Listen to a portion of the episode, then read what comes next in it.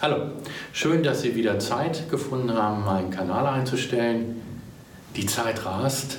Ich hatte jetzt gerade das Thema Mindestlohn auf dem Tisch. Können Sie sich noch erinnern, wann der Mindestlohn eingeführt wurde?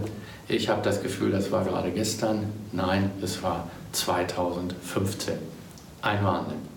Mein Name ist Peter Stiepe, ich bin Steuerberater, Wirtschaftsprüfer in Hannover und denke, wenn der Mindestlohn 2015 eingeführt wird, dann ist es vielleicht wurde, dann ist es vielleicht Zeit, ein Mindestlohn-Update, ein Update 2019 einmal durchzuführen, zu sagen, holzschnittartig, wie sind eigentlich die Regelungen für den Mindestlohn aktuell.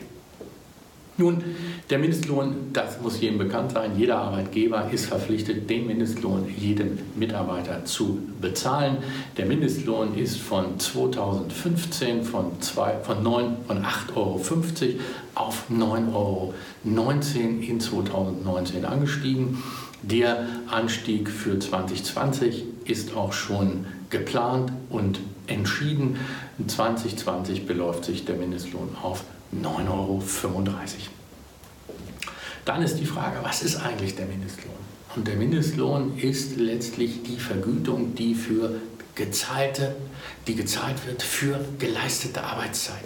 Das heißt, nicht alle Komponenten, die wir im Lohn haben, gehören zum Mindestlohn. Es wäre zu einfach, wir würden die Lohnabrechnung einfach nehmen und sagen, alles, was da drauf steht, das gehört zum Mindestlohn. Nein, so ist es nicht, sondern nur Zahlungen, die konkret mit der Stundenvergütung was zu tun haben.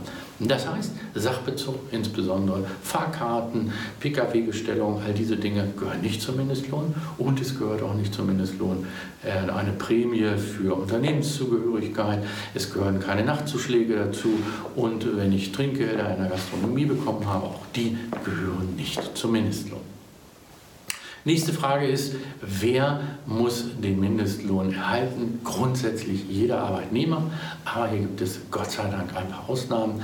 Die drei wichtigsten Auszubildende müssen den, müssen den Mindestlohn nicht erhalten. Der normale übliche Praktikant, wir sprechen hier nicht vom Dauerpraktikanten, vom Langzeitpraktikanten, sondern vom normalen Praktikanten, der ein Schulpraktikum oder sowas macht, der muss keinen Mindestlohn bekommen.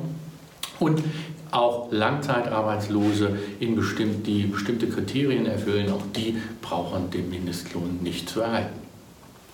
So, nun ist die Frage, das Ganze muss ja dokumentiert werden, jeder muss das für sich dokumentieren und hier gibt es erhöhte Dokumentationspflichten für zwei Bereiche. Zum einen, wenn wir den geringfügig Beschäftigten sehen, also das normale 450 Euro Vergütung. Hier haben wir erhöhte Dokumentationspflichten und wir haben erhöhte Dokumentationspflichten in Branchen, wo der Staat meint, ähm, wo die Regierung meint, wir haben erhöhte Schwarzgeldrisiken.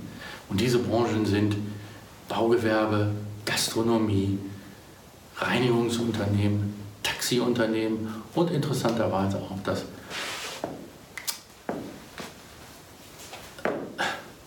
Prostitutionsgewerbe. Mir fehlen die Worte, wie Sie sehen, das Prostitutionsgewerbe.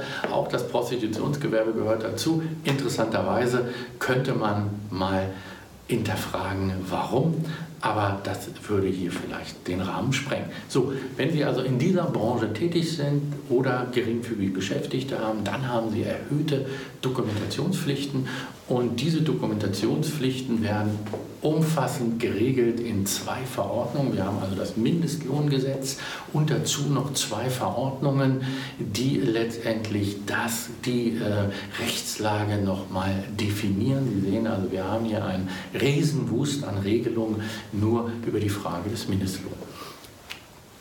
Knapp gesagt müssen wir sagen, wer geringfügig Beschäftigte hat oder in diesen Branchen tätig ist, der muss Beginn, Ende, Pausen und Zeit jedes Mitarbeiter kurzfristig dokumentieren. Kurzfristig heißt in diesem Falle spätestens nach sieben Tagen muss das aufgezeichnet werden, damit bei einer Stichprobenkontrolle wir alles richtig gemacht haben. Denn sollte der Mindestlohn nicht hinreichend dokumentiert werden und Gott bewahre, nicht gezahlt worden werden. Dann haben wir eine Ordnungswidrigkeit und diese Ordnungswidrigkeit führt zu erheblichen Geldbußen auf der einen Seite. Und wir haben natürlich auch Ansprüche des Arbeitnehmers auf den Mindestlohn und auch auf die darauf auf diese Bestandteile, die wir nicht vergütet hatten, die Sozialversicherungspflicht. Und wer haftet für das Ganze? Der Arbeitgeber. Der Arbeitgeber haftet dafür, dass der Mindestlohn bezahlt wird und auch korrekt sozialversicherungsrechtlich abgerechnet wird. Nun, es betrifft aber nicht nur, das ist auch eine spannende Sache, nicht nur den normalen Arbeitgeber, sondern auch den Generalunternehmer. Was ist ein Generalunternehmer? Ein Generalunternehmer ist jemand, der sich einen Subunternehmer sucht, der die originäre Arbeit, die das Unternehmen, also der Generalunternehmer selbst hätte machen können, an einen Subunternehmer abgibt. Beispielsweise, Sie sind im Reinigungsbereich tätig und nehmen sich ein anderes Reinigungsunternehmen und dieses Reinigungsunternehmen erledigt dann ihre Aufgabe. Dann sind Sie auch dafür verpflichtet, zu dokumentieren und sicherzustellen, dass bei dem Subunternehmer der Mindestlohn eingehalten wird. Nun, wie können Sie das machen? Sie können ja da nicht in die Lohnunterlagen reingucken bei dem Subunternehmer. Also können Sie sich, müssen sich eine Bescheinigung geben lassen. Wir machen häufig diese Bescheinigung, also da wäre es sinnvoll, vom Subunternehmer eine Bescheinigung von dessen Steuerberater zu erbitten, der dann bestätigt, dass der Subunternehmer den Mindestlohn auch bezahlt. Dann müssten Sie alles getan haben, um sichergestellt zu haben, dass auch der Subunternehmer den Mindestlohn bezahlt. Haben Sie das nicht gemacht, sind Sie als Generalunternehmer, da stehen Sie in der Haftung für fremde Dritte, obwohl Sie selbst ja gar nichts dazu konnten, dass der Mindestlohn nicht bezahlt wurde. Sie sehen, Lohnabrechnung ist kompliziert, Lohnzahlung ist kompliziert und insbesondere wenn Sie in diesen Bereichen tätig sind, wo Sie erhebliche Dokumentationspflichten für den Mindestlohn haben, dann müssen Sie auf viele Dinge achten, insbesondere die speziellen Anforderungen der beiden Verordnungen, die es noch zum Mindestlohn gibt so dass es auch hier die Frage ist, macht man die Lohnabrechnung selbst oder lässt man sie von einem Fachmann wie uns beispielsweise durchführen. Sollten Sie zu dem Thema noch Fragen haben, stehe ich Ihnen gerne und natürlich auch die qualifizierten Mitarbeiter im Personalwesen und Lohnabrechnung von GKC zur Verfügung.